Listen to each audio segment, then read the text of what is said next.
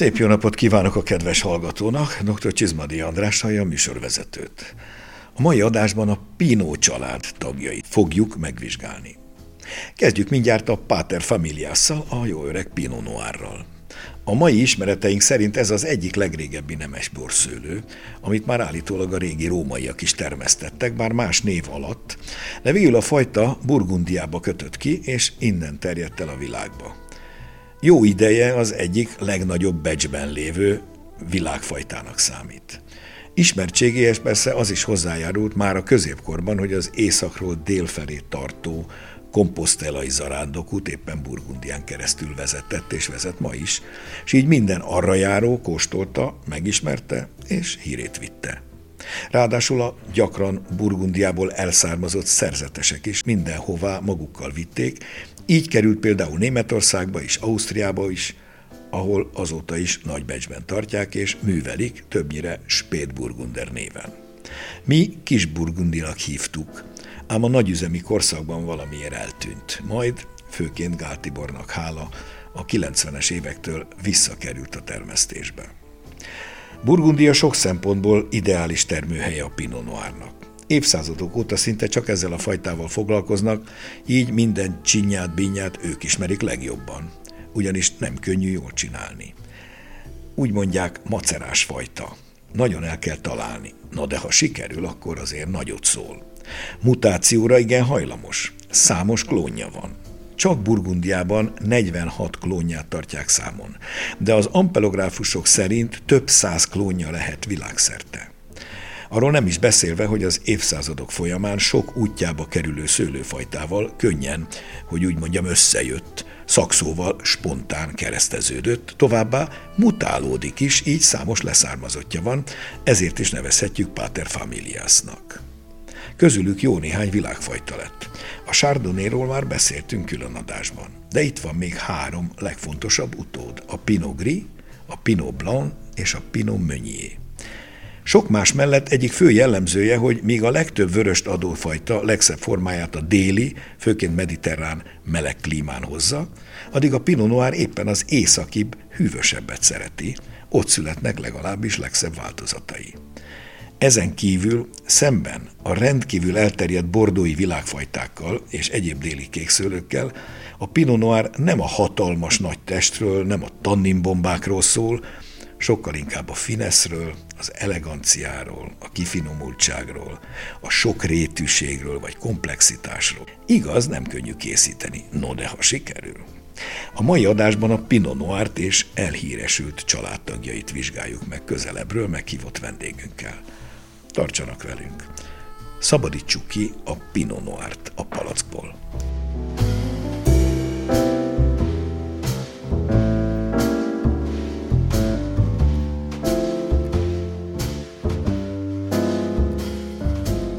Köszöntöm a stúdióban Horkai Andrást, kiváló borszakítő kollégát, a CEVI alapítóját és vezetőjét.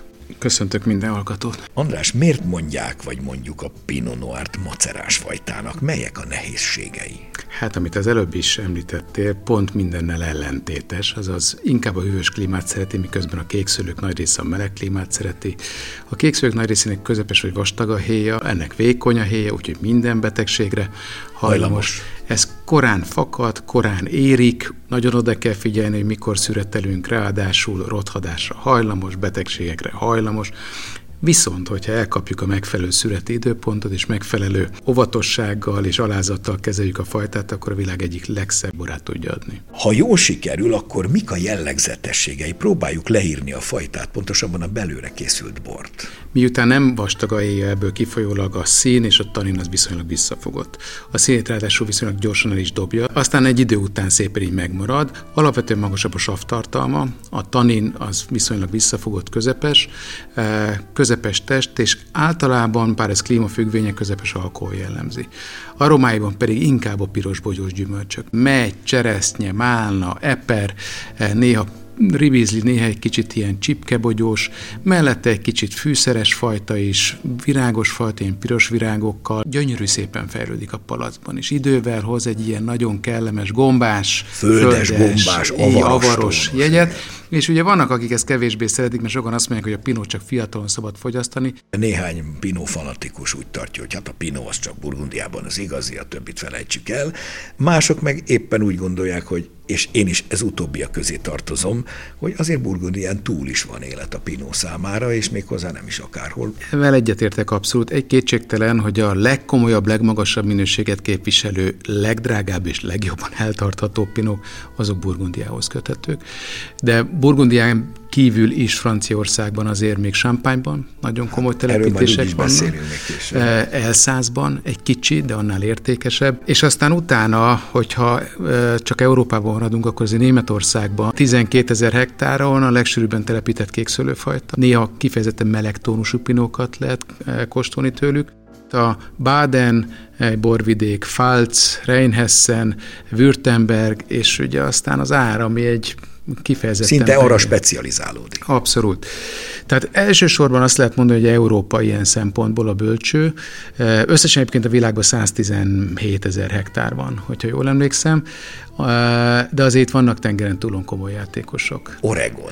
Oregon például, bár hogyha az Egyesült Államokról beszélünk, akkor mégiscsak Kalifornia az első számú találat, de ennek ellenére, hogy se klimatikusan nem indokolt, Kaliforniában mégis 15 ezer hektár van belőle, és ezzel a gyakorlatilag a nagy bordai fajták után közvetlenül ott van a sorban, de kétségtelen, hogy Oregonban is gyönyörű szép telepítések vannak, lényegesen kevesebb, visszafogottabb, de ott is ez egy 5000 hektár fölötti területtel lehet számolni, de ott a klíma miután inkább óceáni. Kicsit az európaihoz hasonló. És aztán, hogy egy kontinens ugrunk, Új-Zéland, ahol a kékszőlőkben a, a legfontosabb telepített fajta, sőt, az összkék telepítéseknek a 73 a Pinot Noir, és a Sauvignon Blanc után a másik legsőbben telepített fajta. És új hazára lehet azt mondhatni. Abszolút, tehát ugye az új-zélandi kommunikációban a Sauvignon Blanc mellett a Pinot Noir a másik. Az északi szigetnek a déli csücskébe, ott Wellington, a fővárostól nem messze Martinborough, az egyik meghatározó, aztán a legnagyobb borvidékük a déli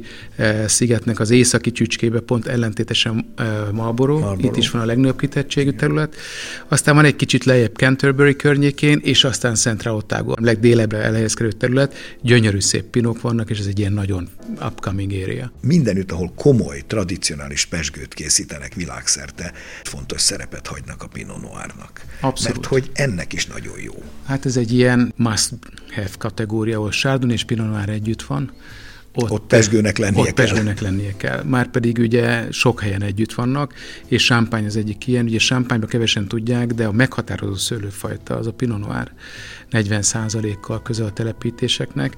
Vannak kifejezett területei, ahol, ahol jobban e, érzi magát ez a Montagne de területek, és kifejezetten jó savat, gyümölcsösséget, struktúrát ad a, a pesgőnek.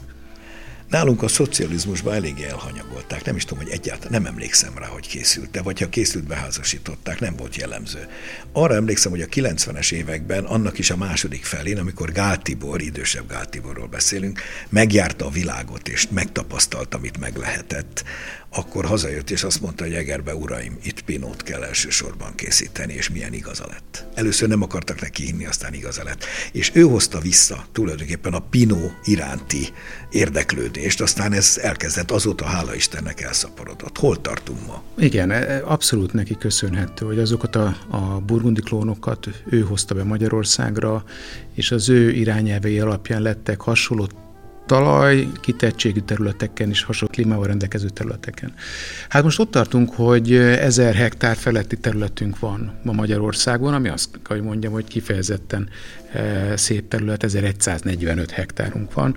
Eger, Balatonboglár, Egyek és a Mátra. Ezek a meghatározó borvidékek, ez mondjuk különböző stílusok is. És még Panonhalma. És Panonhalmán is, sőt, Tokajban is van pinó telepítés. Bizony, az egyetlen kékszörű, igaz, hogy Zemplini Tájbor néven, de van de bizony, akkor is nem van. is rossz. Abszolút.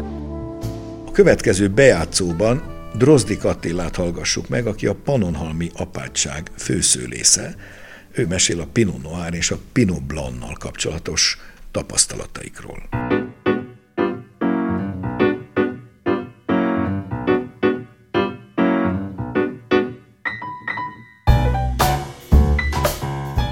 Igazából ez a fajta úgy került hozzánk, 2003-ban telepítettük először, és lényegében ekkor indult újra az apátsági pincészet, tehát innen datálódik a Panahalmi apátsági pincészet történetének legújabb kori szakasza. Gál Tibor volt nálunk egy riborász a szaktanácsadó, és igazából a fajta összetétel, hogy az ő elképzeléseit tükrözi. Rajnai Riesling, Pinot Noir, a fehér és a vörös fajták közül a két legfontosabb, ez igazából még az ötlete volt. Így került ide hozzánk a, a, a Pinot Noir.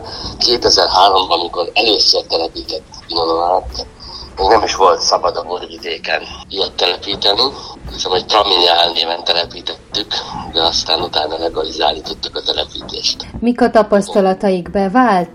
Már nagyon jól érzi magát, Nekünk négy különböző dűlőnk van itt Pannonhalma környékén, tehát ez a 47 hektár az nem egy tagban van, és a négy dűlő közül háromba telepítettük, és mind a háromban. Jól érzi magát, és a mikroklimatikus viszonyok, meg a némileg eltérő talajtani viszonyok miatt egy picit más más-más borokat ad mind a három területen de ez inkább lehetőség, sem mint gond. Van Pinot Blanc fajta is, meg egyébként magánemberként is van tapasztalata a Pinot Blancnal, ami nálunk azért egy kicsit elhanyagolt fajta. Igaz ez? Ugye magánemberként is borázkodunk a családban, van egy kisebb családi birtok, ez a felvidéken van, Párkány környékén. Hát nálunk a Pinot Blanc az mindig is nagy fehér boroknak az alapanyagát képezte, tehát mi úgy tekintettünk rá, mint a chardonnay vagy, vagy a Rajnai Rieslingre, tehát olyan fajtára, amiben óriási pot potenciálok vannak. Egy picit ennek nyomán került ide Pannonhalmára is a Pinot Blanc, ahol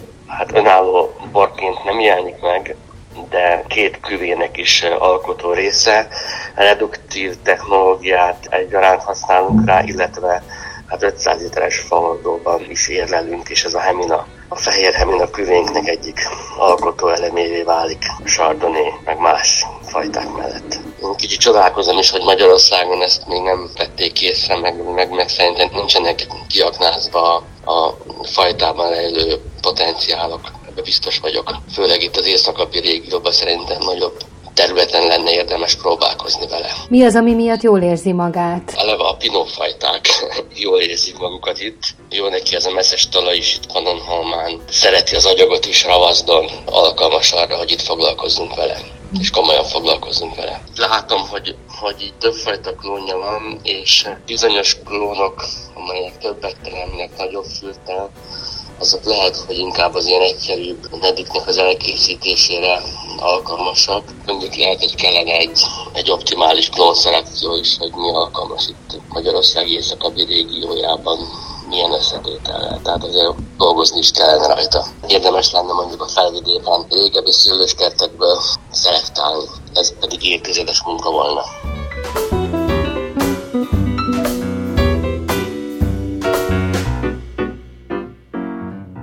András, nézzük a család következő fontos és jól ismert tagját, a Pinot Grit, vagy ahogy mi hívjuk itt nálunk, szürke barát. A Pinot Noir egyik jól ismert mutációjáról van szó, Eredetileg ez is, mint a Pinot család lényegében Burgundiából származik, de érdekes, hogy onnan nagyjából kikopott. Viszont Elzászban talált új hazára, méghozzá megbecsült hazára. Ott hozza most, mondhatjuk, ikonikus formáit, az ottani négy nemes szőlőfajta egyikeként kezelik, de igen kedvelt Németországban is, itt Grauburgunder és néha Rulender néven található. Aztán egy újabb formáját hozza Észak-Itáliában, Pinot Grigio. Melyek a Pinot Gris, mint fajta jellegzetességei? Pinot Gris, Pinot Grigio szürkebarát hívjuk, ahogy szeretnénk. Ez gyakorlatilag egy mutáció a Pinot Noirnak, még a legelterjedtebb mutációinak az egyike. És gyakorlatilag valóban az van, hogy a héjtól függően lehet fehér szintől egészen majdnem a mély rubin színig, akár lehet rozét is készíteni belőle. Becsapós fajta. Egyébként pedig a Pinot Noir tökéletesen hajaz, mi szerint korán fakad, korán érik, ugyanúgy hajlamos a különböző betegségekre, szürkerothadásra és a peronoszpórára, kicsi a fürt, viszonylag magas alkoholat tud beérni, nagyon jó cukorgyűjtő, viszont a sav az nem annyira harcos benne, úgyhogy ez néha okoz problémát a arány tekintetében, és alapvetően két nagy stílus tudunk megkülönböztetni benne. Az egyik a klasszikus Pinot Gris, ami inkább az elszászi stílus. Ez egy magasabb alkohollal, olajos textúrával, néha hordós érlelés jegyeivel, és érett gyümölcsökkel, viszonylag hosszú érési potenciállal. Erre tökéletes példa Elszász és a Grand Cru. És ezzel szemben a nagy másik ellenpélda, az pedig az olaszoknak Pinot Grigio-ja, ami robog a világban, mint a Vespa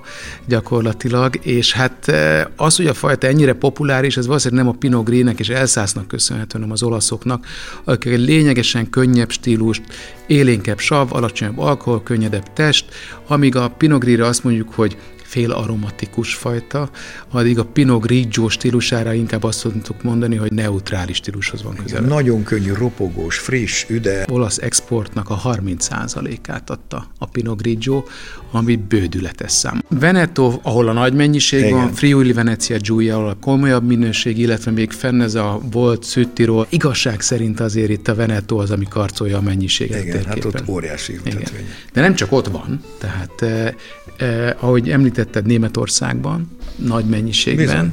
Tehát Németországban több telepítés van, mint, mint Franciaországban gyakorlatilag. Baden-Württemberg az első ilyen kitörési pontja, van Rheinhessenben is, Fázban is egy kicsi, 4500 hektár azért az komoly, és mi sem állunk rosszul. Nálunk ugye a Mátrában van a legnagyobb ültetvény, bár Igen. mindenki a Badacsonyért ugrik be. Mátra, Balaton, Ászárneszmé és Tolna ezek a meghatározó területek. Összesen van ilyen 1800 hektár körül, tehát mi se vagyunk kicsik nem jól érzem, hogy mintha nálunk egy kicsit a bor közvélemény egy rétege nem elég értékeli a helyén ezt a fajtát. Egy kicsit... Én azt hiszem, hogy a régi beidegződés, ez a, a 90-es évek előtti Igen. Eh, időszakból, a amikor...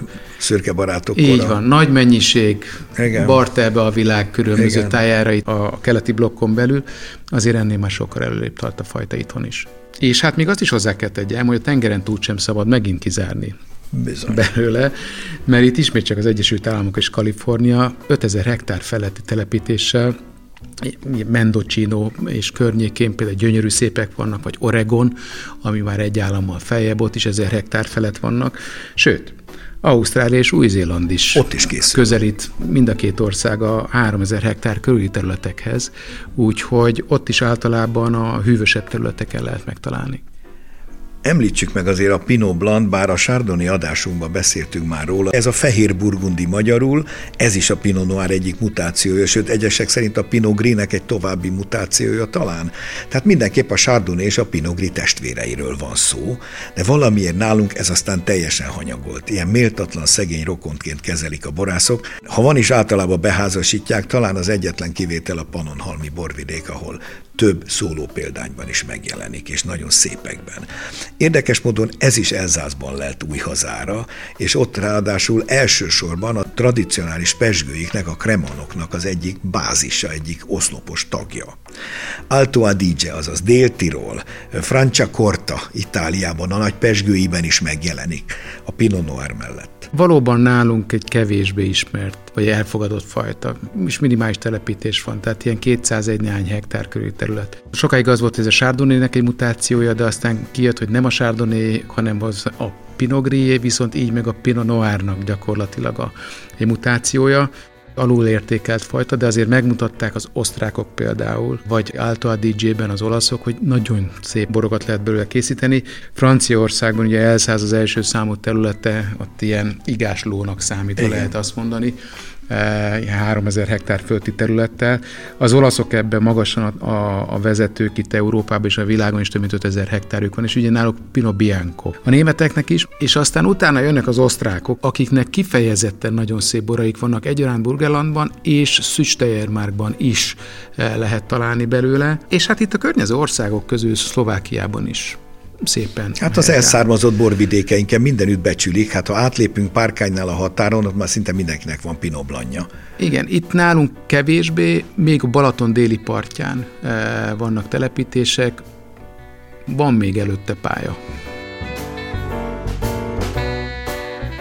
Hallgassuk meg Kamocsai Ákost, a Neszmélyi Hilltop főborászát, aki a fajta hazai csúcsait készíti a Pinogri fajtából.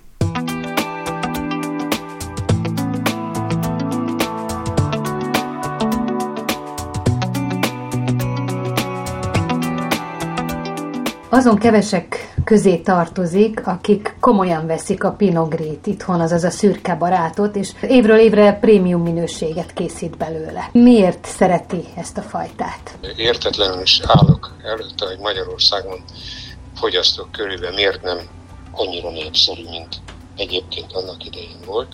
Még a szocializmusban, amikor nem olyan magas színvonalú volt a borfogyasztási kultúra Magyarországon. Hegyes halomtól Záhonyig bármelyik étterembe bement az ember, majdnem mindenhol egyforma borválaszték volt, a csopaki olasz rizlintől kezdve a tokai ófúrmintig fehér borokból, és mindenhol volt a badacsonyi szürke barát, félédes bor, és emlékszem rá még az elején, amikor mi elkezdtük az új stílusú borokat készíteni Neszmégen, és egy borkostolót tartottam a pincében, akkor zajlott a borkostoló, egymás után töltöttem ki a borokat, kóstoltuk, és a következő fajta, szürke barát, és kitöltöm, és forgatjuk a poharat, kóstolunk, és megszólal egy úr, hogy hát, uram, ez nem szürke barát. És kapaszkodjon meg, uram, mert amit eddig hívott, az nem volt az, mert hogy annyi szürke barát készült Magyarországon, hogy szerintem a Európában nem volt annyi szürke barát szőlő. Ön mikor fedezte föl aztán? Nagyon érdekes fajta, egy borászati szempont, és egy borásznak is egy rendkívül érdekes fajta.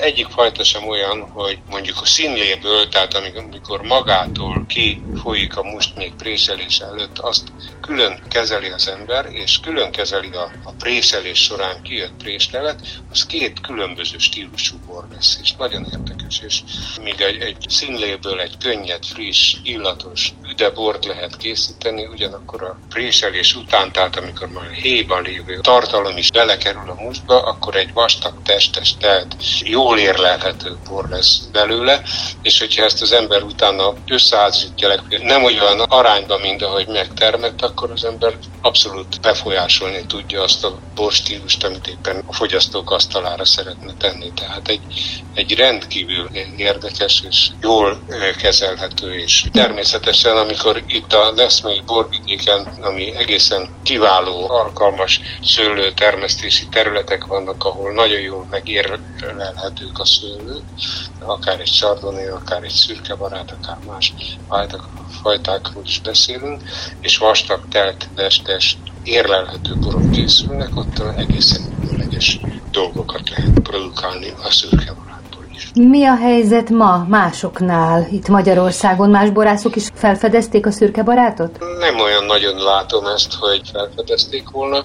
Ugye mi a borainknak egy jó részét Angliába forgalmazzuk a mai napig is.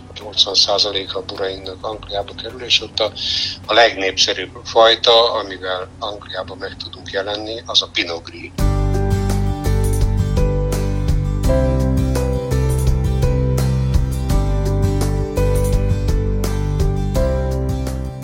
Beszéljünk végül a Pinot család nálunk szinte ismeretlen fajtájáról, ez pedig a Pinot Meunier. Csak egy adat, a világhírű sampány szőlőinek az egyharmadát nagyjából ez a szőlőfajta borítja.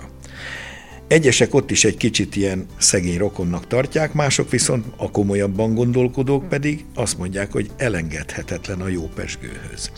Fontos szerepei vannak. Több nagy sampányi ház is igen komolyan veszi újabban, még szólóban is kihozzák, sőt Blanc de Noir formájában. Így van, nagyon nagy a hasonlóság a Pinot Noirhoz. Nem véletlen, hogy champagne második eh, fajtájaként hozzák ugye a Pinot Noir, Pinot Meunier, illetve a Chardonnay-val. Ugyanúgy korán rügyezik, fakad, ugyanúgy korán érik, egy kicsit később van a rügyfakadása, mint a Pinónak. Jobban ellenáll a téli fagyos időszaknak. Szereti az agyagos talajt, illetve a messzes agyagos ö, ö, talajt. És ebből sampányban nincs hiány. Hát ebben nincsen hiány, és pont ugyanolyan betegségekre hajlamos, mint a Pinot Noir, úgyhogy teljesen közel van, és valóban gyakorlatilag champányban az egyharmadát teszik ki a területeknek. Egész Franciaországban össze összesen ilyen 12 ezer hektár körül van, ezzel a tizedik legsűrűbben telepített kékszőlőfajta. Összesen csak Sámpányban több mint 10 ezer hektár eh, terület van Meunier alatt, és általában ezek inkább az északi fekvésű lejtőkön helyezkedik el, ez a Valdemar területen, és kifejezetten jó savat ad a házasításokhoz, és amit kiemelnek mindig, hogy nagyon friss gyümölcsösség az, amit ad. Nem egy nagyon eltartható fajta. A struktúrában nem a hosszú eltarthatóságban tesz hozzá, hanem inkább elsőleges primer gyümölcsösségben. De ez nem baj, viszont arról beszéltünk, hogy ott a mellette a Pinot Noir, meg a Chardonnay, amik viszont nagyon jól eltartható, együtt mégiscsak többet tud. Ugyanolyan háromszögelés, mint itt a legjobb tokai a szuboroknál egy az egyben. E, van egy nagyon kicsi még Franciaországban, a Loire vidékén elenyésző, és gyakorlatilag ennyi, és majdnem mindenhol egyébként pesgőkészítés szempontja, ahol komoly pesgőkészítés van, ott felbukkan a fajta.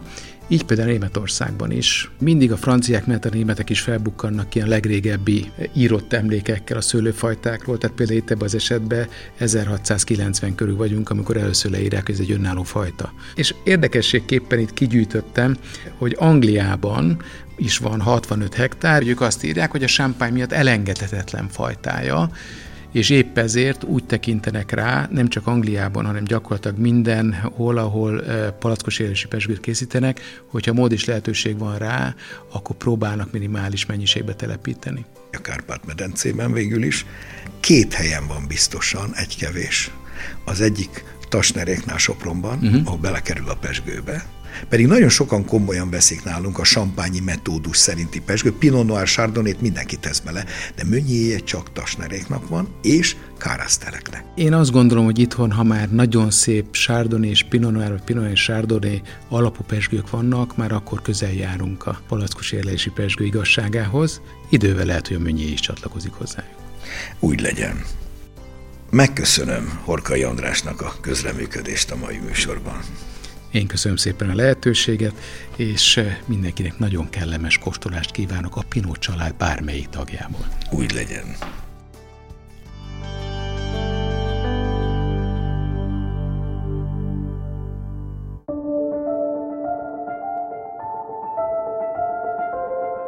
A borvilág hírei következnek Novák Dórától.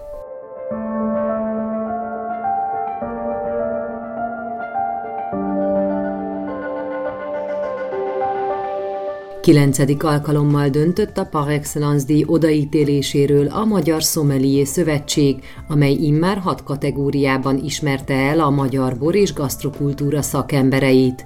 Termelő kategóriában a Mándi Szepsi pincészet kapta az elismerést, kereskedő kategóriában a Budapesti Weinhub értemesült a díjra, vendéglátó kategóriában a Banaton Szemesi Kistücsök Food and Room részesült az elismerésben. Az Agrármarketing Centrum is részt vett a világ legrangosabb bor és szeszes ital szakkiállításán, a Düsseldorfi Provine-on március 19-e és 21-e között. Az AMC Wines of Hungary elnevezésű standján mesterkurzusok látogatása mellett Magyarország legkiválóbb borait és gyümölcspárlatait kóstolhatta meg a nemzetközi közönség, köztük egy magyar különlegességet, a tokai eszenciát. A Provány szakkiállítás a borászati szakma legrangosabb nemzetközi eseménye, ahol legutóbb 62 ország 5700 kiállítója vett részt, a látogatók pedig mintegy 145 országból érkeztek. A borvilág 70 nagy nevű szakértője érkezik Budapestre július 7-e és 9-e között a második Wine Lovers Wine Awards-ra. A közép-európai régió egyik legjelentősebb borversenyére kedden indul a nevezés. A szervezők kiemelték az idén másodszor meghirdetett Wine Lovers Wine Awards célja Kelet- és Közép-Európa legjelentősebb borversenyévé válni. Mint hangsúlyozták, a régió borainak még ma is nagy szükségük van az export lehetőségekre és az exportot támogató marketingre. Ebben nyújthat segítséget a Wine Lovers Wine Awards.